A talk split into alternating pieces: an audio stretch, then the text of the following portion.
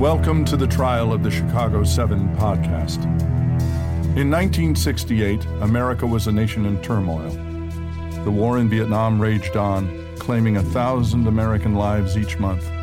Martin Luther King Jr. was assassinated in Memphis on April 4th. Two months later, Bobby Kennedy was shot and killed in Los Angeles.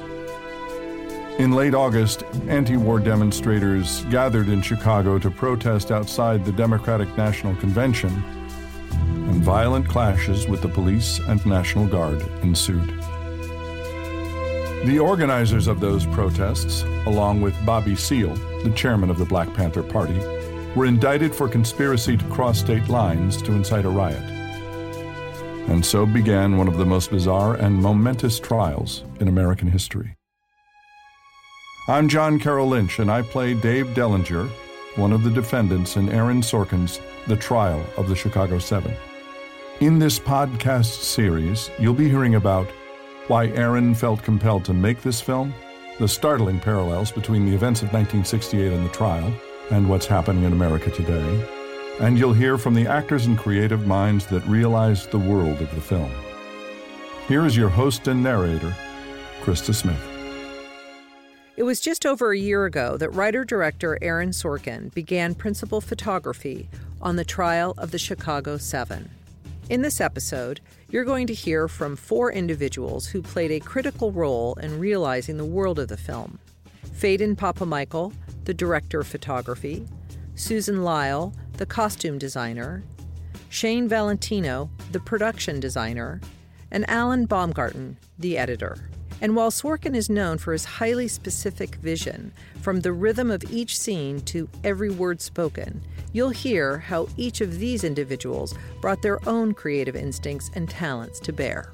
I love working with writer directors because the vision is so pure and intact. Aaron writes a script and he literally hears it in his head when he writes it. And when he's shooting it, he's paying attention to that, to getting the actual dialogue and performance of that dialogue as close to what he's looking for as possible. This is editor Alan Baumgarten, who worked with Sorkin on Molly's Game and was nominated for an Academy Award for his work on American Hustle. Aaron's scripts tend to have a fairly high page count. And yet somehow the cut comes out to a reasonable length. I'm amazed at that. My first cut came in very close to what we ended up with. Uh, it's really quite amazing that we were within a few minutes ultimately. We did a lot of changes, we opened things up, we tightened and overlapped more, but the net result, and I think that's because Aaron has a script that's quite tight with the overlapping dialogue, with the intercutting, with the back and forth. I mean, they say a movie gets made three times, like when you write it, when you shoot it, and then when you edit it. It's not in this case. I mean, it's, it's conceived once, and that's in Sorkin's mind when he first sits down. That's Academy nominated director of photography, Phedon Papamichael, whose credits include Ford v. Ferrari and Nebraska.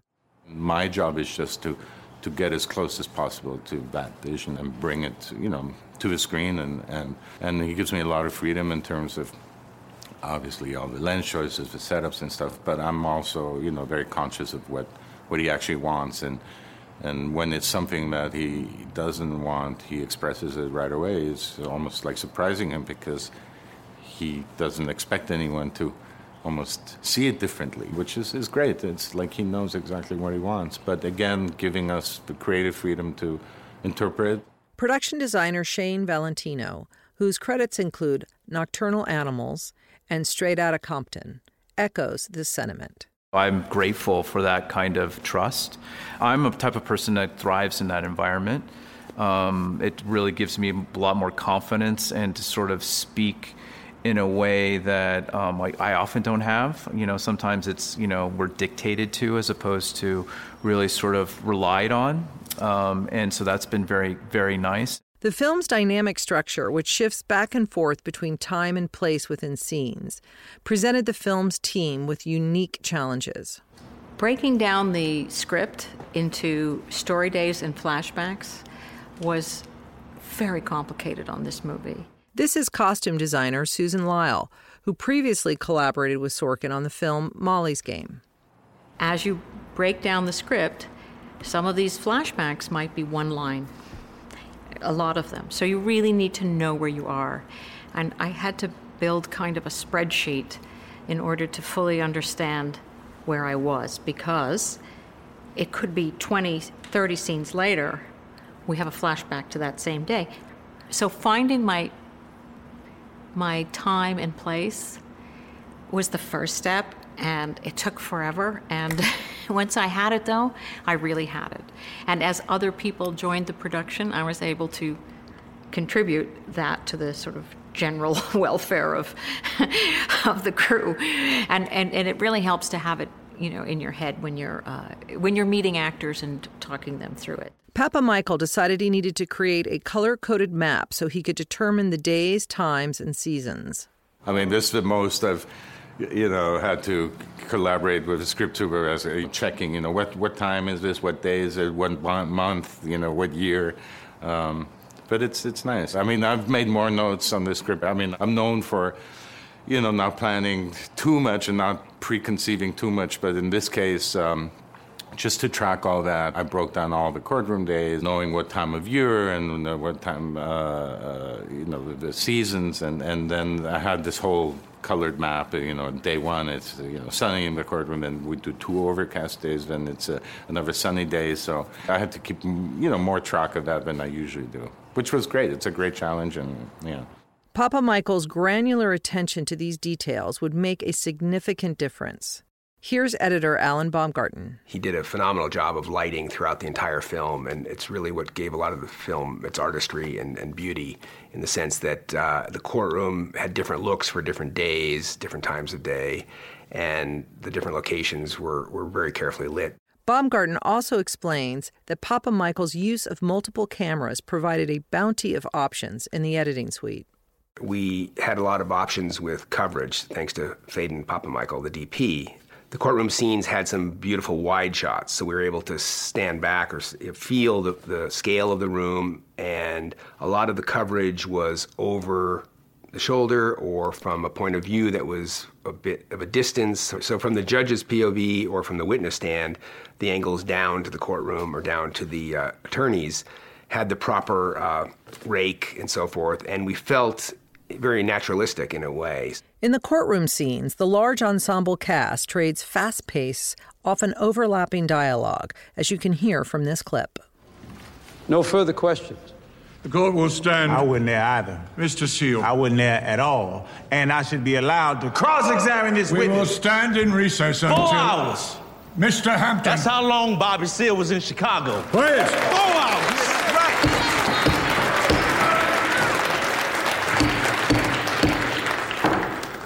With that in mind, Papamichael tailored his approach to shooting those scenes. They are a tight group, and there are lots of moments where they're all interaction acting the dialogue you know it overlaps and with the sound and and and i shoot multiple cameras on this more than i normally do i mean normally um, the approach that there's one perfect angle and the second one is you know slightly compromised but in this case i mean uh, it really made a lot of sense and we wanted to give people the freedom to be able to you know overlap and and and uh, just uh, you know often keep the camera rolling. We do.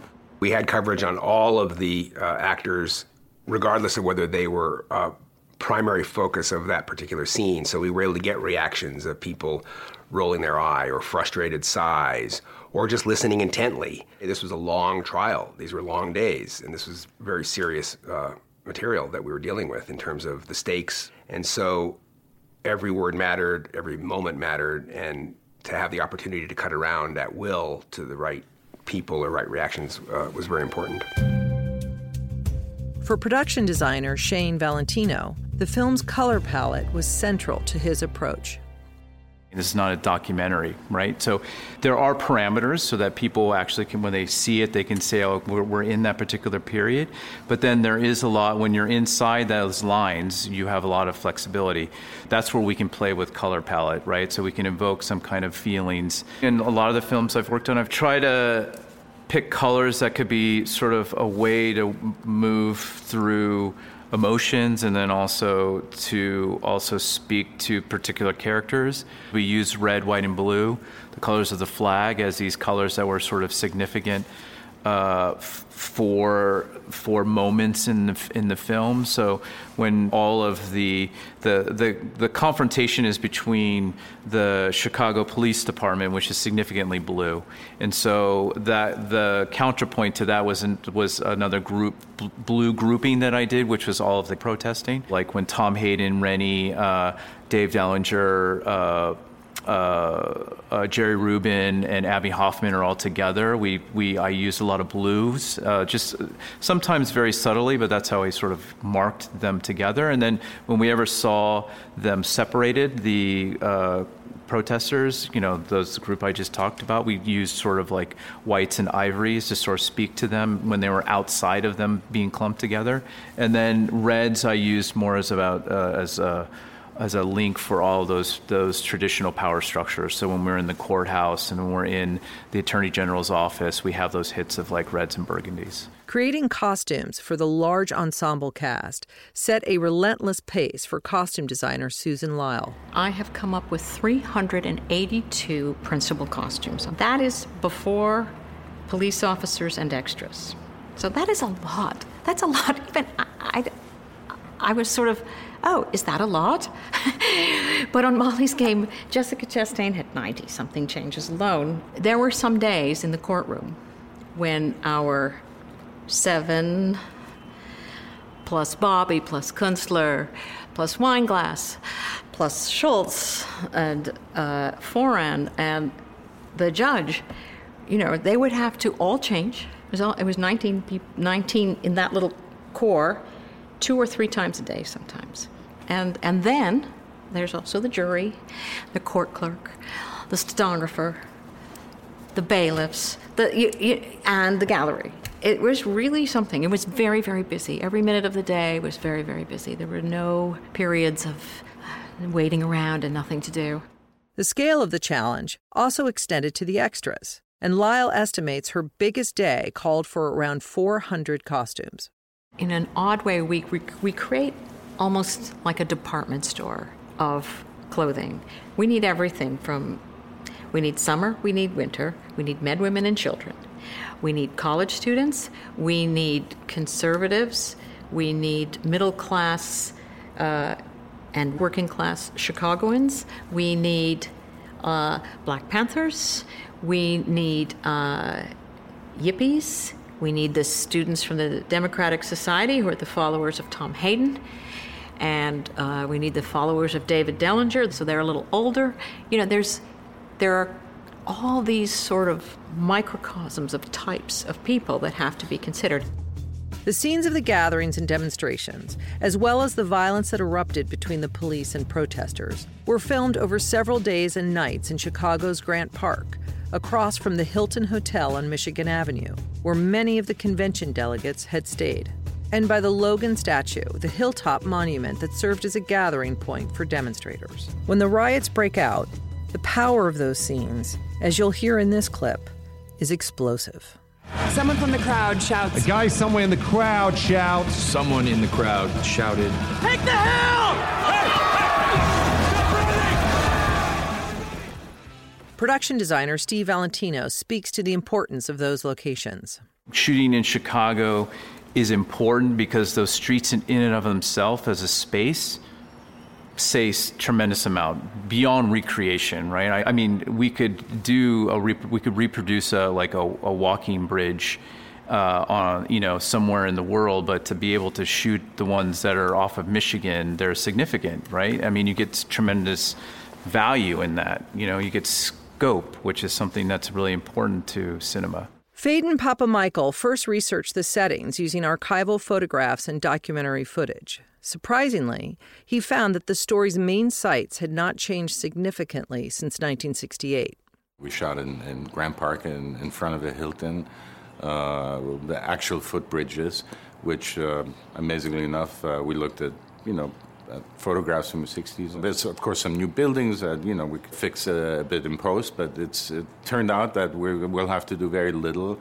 To capture the riot scenes, Papamichael used several different cameras, including two free roaming cameras, a handheld camera, a Steadicam, or sometimes two handheld cameras. He also used vintage widescreen lenses that helped create a dreamy, surreal atmosphere that contrasted with the courtroom scenes. Where we have a lot of movement, uh, all of the Chicago riots, all really has that energy from almost like, you know, Haskell Wexler's Medium Cool. Um, so we did uh, handheld, and it has a very, very different energy uh, in terms of uh, the framing and the compositions, and uh, really gives a lot of energy. That since it's intercutting, it's really a nice uh, juxtaposition to the two uh, visual spheres of the movie. When it came time to edit those scenes, Alan Baumgarten intercut footage from the actual riots, as well as footage from the film that inspired Papamichael.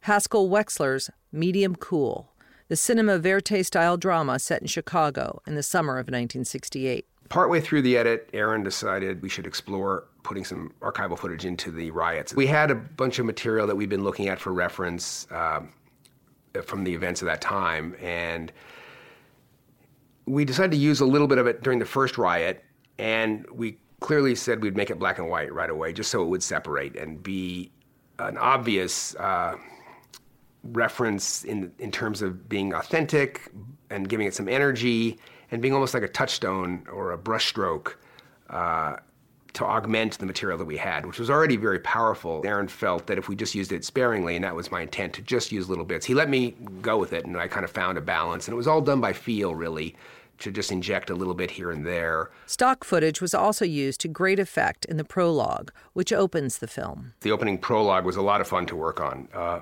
most of it was right there on the page uh, in the script. Aaron had included the stock footage of Martin Luther King's assassination, Bobby Kennedy, some of the Vietnam footage, the newscasters and the uh, police uh, assembling and gathering to uh, you know be there for the convention and so forth. So we knew we had that exciting material in news broadcasts and so forth, but the challenge was also to introduce our characters and so the prologue has a very interesting rhythm or a combination of rhythms because some of the background information is done quite quickly in flashes with little bits of uh, stock footage and uh, newscaster audio. But then we also settle in for more extended bits, which slow that sequence down and change direction because we're meeting our characters. We can hear the artfulness of the prologue and the editing in this brief clip. We're going to Chicago peacefully. We're going peacefully. But if we're met there with violence, you better believe that we're going to meet that violence with nonviolence. Always nonviolence, and that's without exception. When it came time to historical research, production designer Shane Valentino thought carefully about the worlds he was creating, particularly the Black Panthers' headquarters. We're in a day and age where I think we are far more aware of how we occupy spaces and how we represent spaces. And so I wanted to actually not just show uh, the Black Panthers as this militarized group. The approach to me was to try and highlight uh, a lot of the different programs that were part of the Black Panther. I mean, we're only in it for a very short amount of time, probably like a page, but we decided to do a uh, Steadicam shot, and we start and we can look into some other rooms, and so we try to show how they had food drives and they had clothing drives and they had all these kind of educational programs. For costume designer Susan Lyall, historical references were a source of inspiration, and she sourced vintage pieces extensively. My approach was to look up what was real and start there, and then make it cinematic most everything is is a period piece in this film. I rented from all these different costume houses. Actually, I tried to keep it more of a northeast feel to it because it has a certain feel and certain look to it that I thought was more appropriate. And actually did a lot of sourcing in Chicago. Uh, just because it's so great to do out there. For the character Richard Schultz, played in the film by Joseph Gordon Levitt, Lyall found some particularly special pieces. His Suits came from a rental house that had just acquired an estate in around Albany, New York, and the suits came from the estate of Robert Abrams, who used to be the Attorney General, the state of New York Attorney General. He was very popular in in the early 70s. In the in the 60s, he probably he wasn't quite uh, the the attorney, state attorney general. But his suits all came from Brooks Brothers. And they all have his name inside, and they all are dated.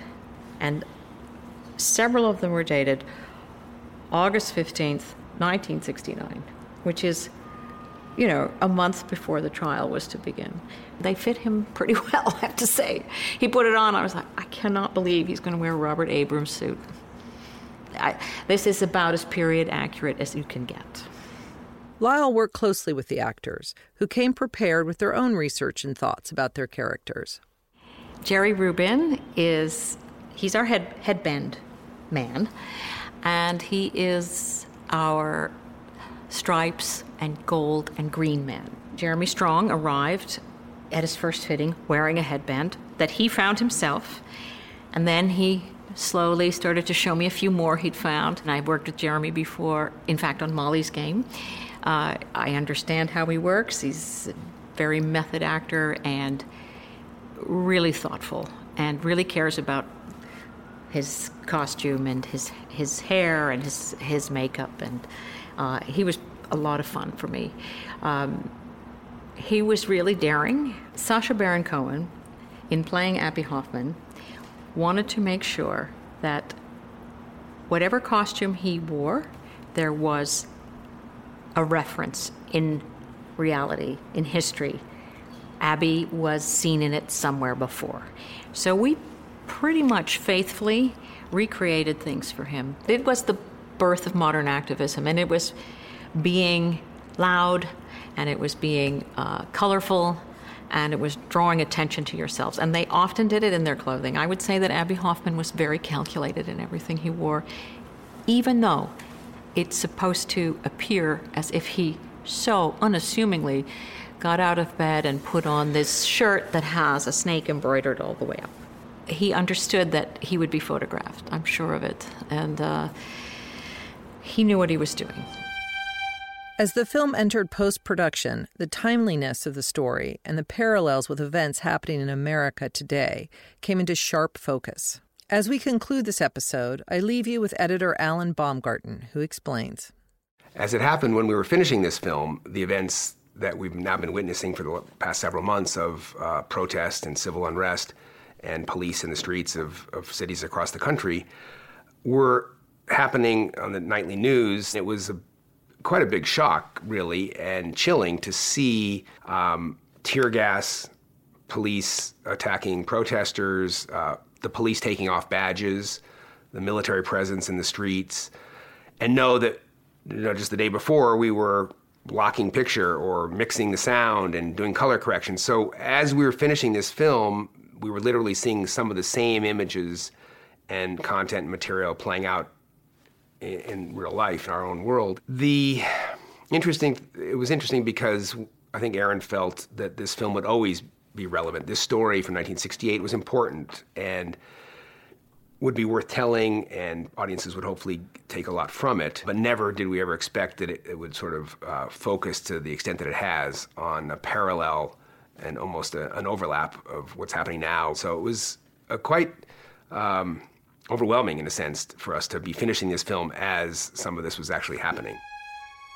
I hope you enjoyed this episode. Next time, writer director Aaron Sorkin will be joining the series once again to reflect on the journey of his career. I would give anything to have a few good men back and write it over again. Writers get better when they get older, like symphony conductors, not like athletes. We get better as we get older, and I would just love to have that one back. The Trial of the Chicago Seven is streaming now on Netflix. Please subscribe, rate, and review wherever you've been listening. Thank you for joining us.